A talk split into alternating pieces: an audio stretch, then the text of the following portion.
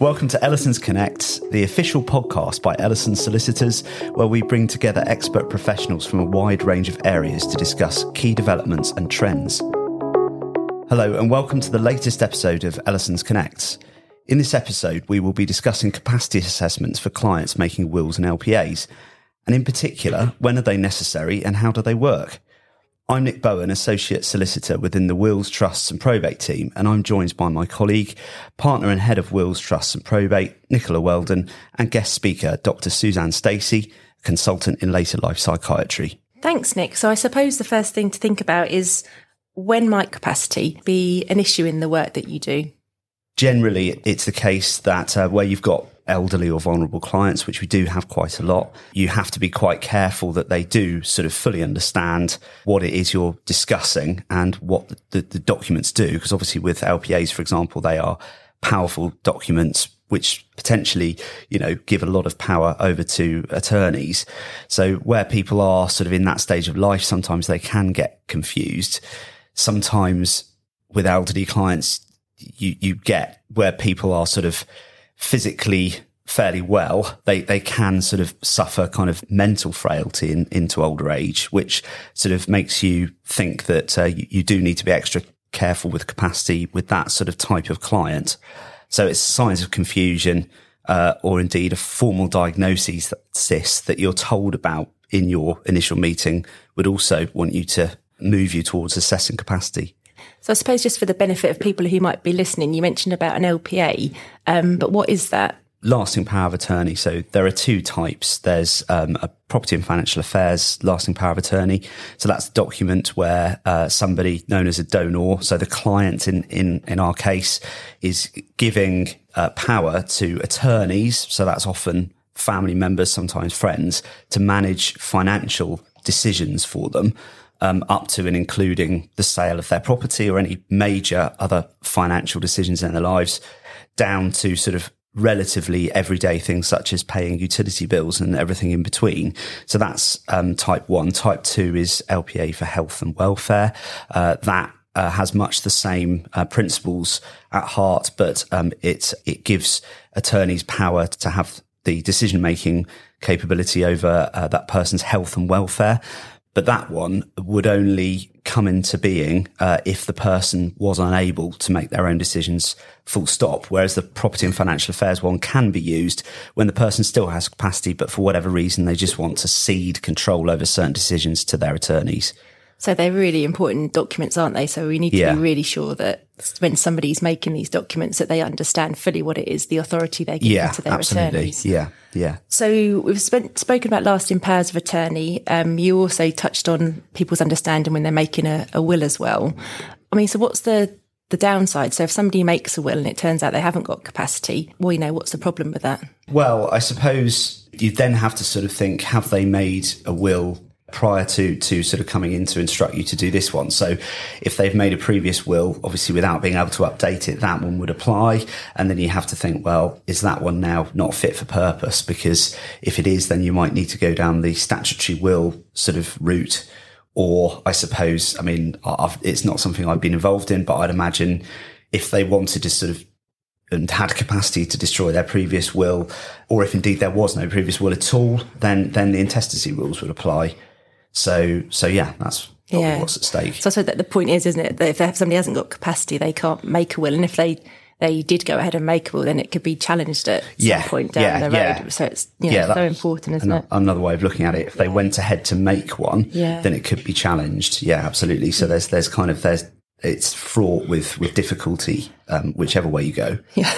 Um, so, what are the different tests of capacity? I mean, there are there different tests, or is it the same? Yeah. That, so there are two separate tests of capacity. So, firstly, wills. Um, there, there's still a sort of case law test for capacity, uh, which is uh, the case of Banks and Goodfellow, which uh, which is now very old, 1870. Uh, that case uh, um, was was heard. Uh, and uh, and that's got sort of four headings to it. The person needs to understand the nature of making a will and its effects, understand the extent of the property they're disposing of, uh, be able to comprehend and appreciate the claims to which they ought to give effect. So that means who the beneficiaries are and also uh, you know, who might have a sort of moral claim over over their their money, effectively, uh, and um, and have no disorder of the mind that uh, that perverts their sense of right. Quite uh, old wording. You can. I can say you can tell it's an old case, can't you? Yeah, you can, you can. So, so that's the test for that one. And then when the Mental Capacity Ca- uh, Act came in in 2005, uh, there was there was initially contention that that would then take the place of Banks and Goodfellow, but there there have been cases since 2005 which show that the courts don't actually agree with that, and that they they've still defaulted back to Banks and Goodfellow. So the Mental Capacity Act test differs in that it assumes a person has the capacity to make a decision themselves unless proved otherwise. So it kind of switches the burden of proof to prove that they can't rather than prove that they can, I suppose. So there's a two stage test. The first question you have to ask is Does the person have an impairment of their mind or brain as a result of illness or external factors? And then number two, does that impairment mean, mean that they're unable to make a specific decision when they need to? Um, and crucially, they need to understand the inf- information relevant to the decision. So some commentators think that that actually means that the Mental Capacity Act test for capacity is quite stringent because uh, because they, they have to understand all the information kind of surrounding the decision they're making, which is potentially quite quite a high level of understanding. So is that the same test for lasting powers of attorney, or are you looking at something different from that? Oh, sorry, no, that that's uh, that's the that's the test for, for making lasting powers of attorney under the MCA. Yeah, yeah, no, Yeah, they're yeah. brilliant. So, um, I mean, that sounds quite complicated. Obviously, we're sort of trained lawyers, and now we're talking about um, capacity issues, which seem more like um, something like a, a doctor would be more involved Yeah. in than us. So, if you have concerns about one of your clients, perhaps comes to see and you're worried about their capacity or level of understanding, what do you do? Well, the first thing we do is is ask them about their their GP. A lot of GP surgeries will consent to carry out these tests. I, I realise that in today's world, a lot of GPs are extremely busy, but unfortunately, that's that's often our first port of call. Sometimes they'll charge a small fee, sometimes they won't. But better than that, I would say, would be a specialist report from someone so, such as Dr. Stacey. And I'd also add that at, at the point at which you, you have to start talking about um, medical experts, you, you probably want to manage the, the clients and their families' expectations because the timescale is going to increase. The costs are obviously going to dis- de- uh, increase, and the general sort of complexity of it is is is only going to get sort of higher. Yeah, but I suppose it's so important though, isn't it? Because if it's not done and things aren't done properly, we've said that a will can be challenged, might be found Yeah. to be invalid, lo- equally with a lasting power of attorney, and it can make all sorts of problems. So, although it does make things a little bit longer, and more costly, it's so important Absolutely, to, to get Yeah, it done. Absolutely. So, Dr. Stacey, it's okay if I call you Suzanne. Yes, of course. Yes. Um, so if you know if, if um, we had a client, um, like Nick said, we thought we had a concern about capacity, so we can think, well, well, let's go and see Dr. Stacey. What would you information would you need just to get started in the first place? Yep. So before I saw a, a patient, I'd ask for some information from their GP, not great details, but their medical problems, any active problems at the moment, what medication that they're on, um, any established diagnoses.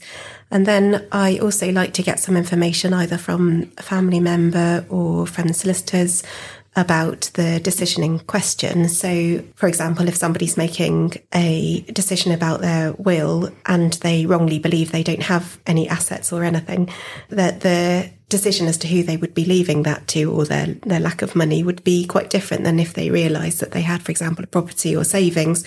So I like to have some vague background information. I don't need to know details and figures, but just some rough information so that when I assess the client, I know what um, sort of the decision is and what the parameters are involved. Yeah, because I suppose otherwise, if you don't have that information, you don't know, um, you can't No. marry against those tests that Nick spoke about, can you? Absolutely. Yeah. Would you see someone remotely, or would you see somebody in their home, or do they come to you? How does it work? So I prefer to see people face to face because I just feel that I get to know people better and they're often more comfortable face to face. For a part of the assessment, I, I need to see the person alone or at least out of earshot of anybody else. And if I'm doing it via Zoom, that's, that's not always easy to um, facilitate. So I often go and see people in their own home because that's where they're most comfortable and I want to make them relaxed and as comfortable as possible.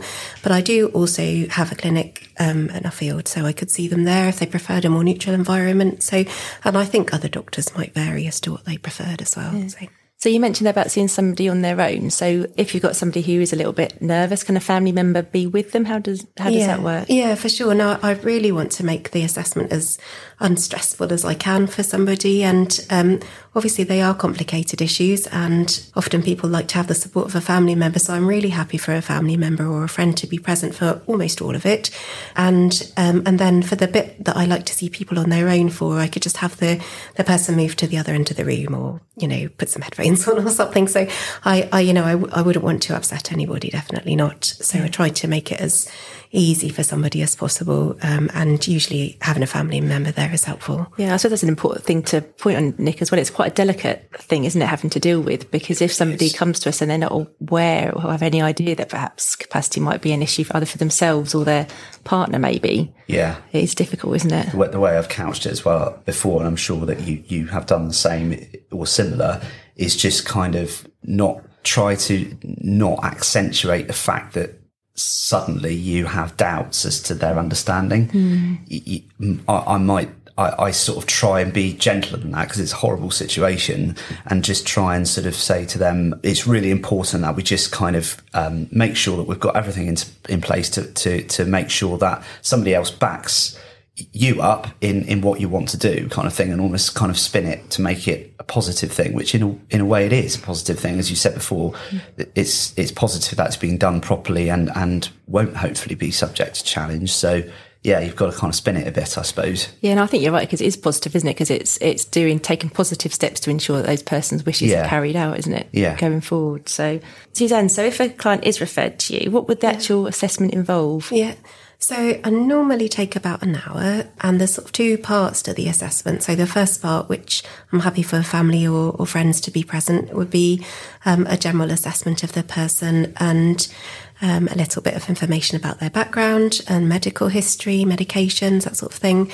And then particularly looking into any mental impairment that I find and the nature of that um, and how long it's been going on for and, you know, how it affects the individual.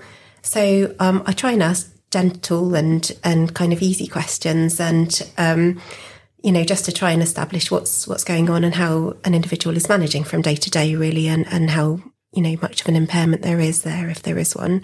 Um, if I find that there's cognitive impairment, I um, sometimes do a little memory assessment, which takes just a couple of minutes, but obviously I wouldn't do that. It's not essential. I wouldn't do it if somebody's getting distressed or upset. You know, um, my, my main aim is to make somebody feel comfortable. So I go and see them as I said, in their own home. And I often go at a time of day that's good for them.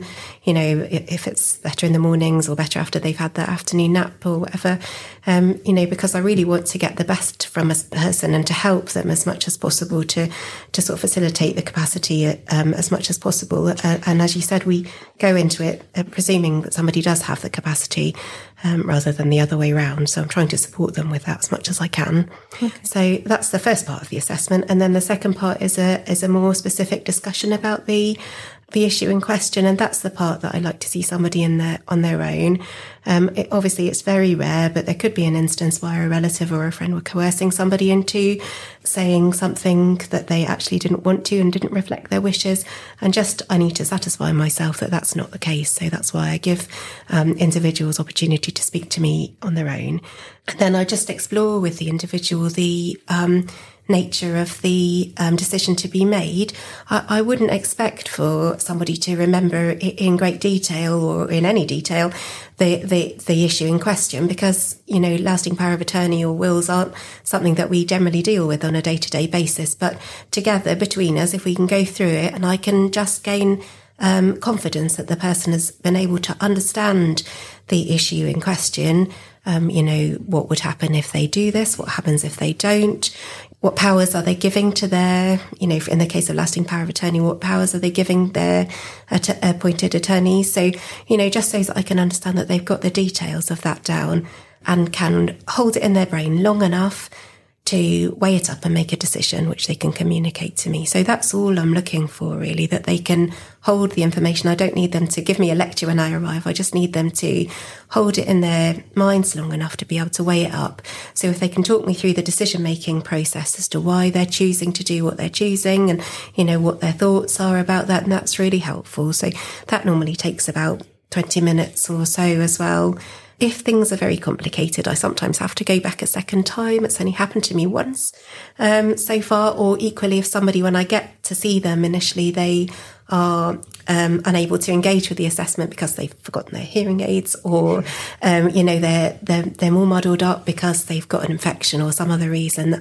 I wouldn't be fair for me to make an assessment at that time. I'd have to go back again, um, but that is very very rare. Yeah, I suppose like you mentioned earlier as well about particular times as well, because people's capacity can vary mm-hmm. throughout the day, can't they? Yeah. So it's understanding what's the best time for somebody as well, yeah, isn't it? Absolutely. And, and it's sometimes helpful if somebody's capacity does fluctuate to have a, a chat with somebody who knows them to kind of figure out what's the best way and how it's best to approach them and, you know, what environment is best and all things like that to make sure that I'm giving the individual the absolute best chance I can to, to kind of be able to understand the, the information and make the decision for themselves. Yeah, and I just wonder, have you ever been called upon to act as a witness to a will, just to show, show that somebody's got capacity yes. at that particular time yes, actually making the will? Done. Yes, yeah. I have. Yeah, yeah, because yeah, that's something sometimes we would ask uh, yeah. to be done as well. Yeah, yeah, yes, I, certainly can do that as well. Yeah, yeah. part of the assessment. Yeah. yeah.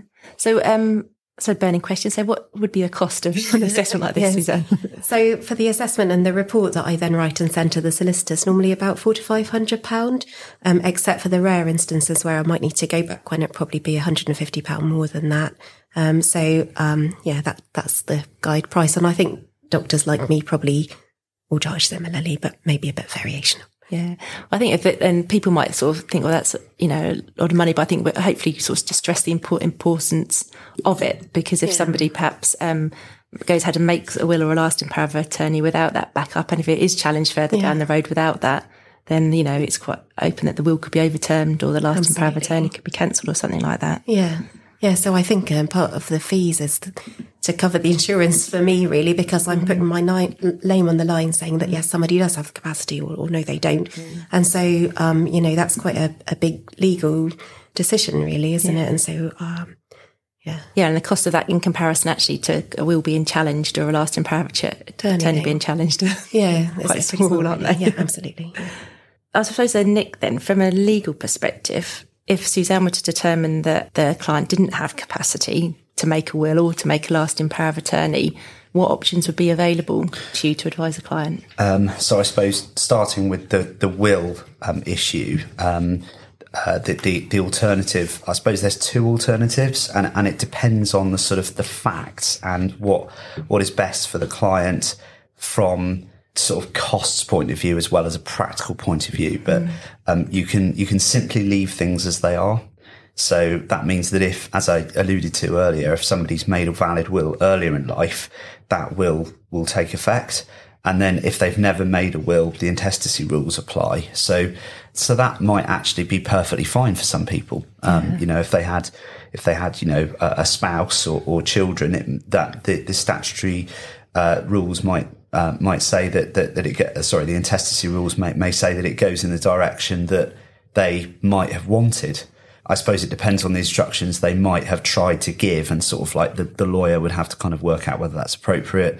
The second option is the statutory will. So, so what, so that's another, uh, that, that's a court protection matter where you can apply to a court uh, to for, for a statutory will to be made. Uh, the, the court will take into account the, the person's past and present wishes and feelings, uh, the beliefs and values that would have been likely to influence their decision if they could make the decision, and other factors that they would be likely to consider if they were able to do so. So it's quite wide ranging, and it's going, this is going to be an expensive and time consuming job. But I suppose if if the existing will or, intestacy position doesn't reflect what they would have wanted, there's been a change of, change of circumstance, a big change in, in the value of their estate uh, then then all those are valid ways to proceed, reasons to proceed. Okay, so there are options available yeah. potentially. and then turning to the LPA issue, if somebody can't make an LPA, then we're looking at a deputyship order. So they tend to be in respect of financial matters. And what the court does there is is the well the the applicant, so our client, then becomes uh, it becomes the, the, applicant to the court, who is often a sort of close family member who is going to be trusting, uh, be tr- uh, sort of you know working closely with a person who lacks capacity and, and want to always work in their best interests. They then have to apply and give lots and lots of information about themselves and their own financial suitability because the court has to um, stand in the shoes of the of the patient who lacks capacity and um, and decide that that person is best to manage their finances for them. So again, that is very long and drawn out, very expensive, and and not ideal at all. Yeah, and of course, when we do act as professional deputies, sometimes Yeah. where people haven't got family or someone close enough to them that can act as well. Okay, so I suppose we sort of said it's a really it's quite a sensitive area to deal with. It's a really important area to deal with because we're talking about really important documents. I mean, is there anything else that you would add to that, Suzanne? Just to stress that from a doctor's point of view, we're just really there to, to try and support somebody with uh, maintaining capacity. And uh, if a specialist assessment from a, a medical profession were to be needed, then, uh, you know, it, it, I know it sounds scary and daunting, but it's really less bad than it sounds. And if that's the way forward and the way to get the lasting power of attorney or the um, the will made, then I, I, I would suggest it's the way forward, really. Oh, brilliant. Thank you so much. Thank you for listening to Ellisons Connect, and many thanks to Nick and Suzanne for joining me in this episode. Any additional guides and insights we have mentioned today will be available on our website. We hope you found this episode insightful. If you would like to discuss anything further on this subject, then please do get in touch via our website, ellisonssolicitors.com. Please don't forget to subscribe to our podcast and follow us on our social channels to keep up to date with latest news and insights. Any information shared on this podcast was accurate at the time of recording. However, we advise speaking to your usual Ellisons advisor to make sure there hasn't been any changes since. Thank you to podtalk.co.uk for producing this podcast series.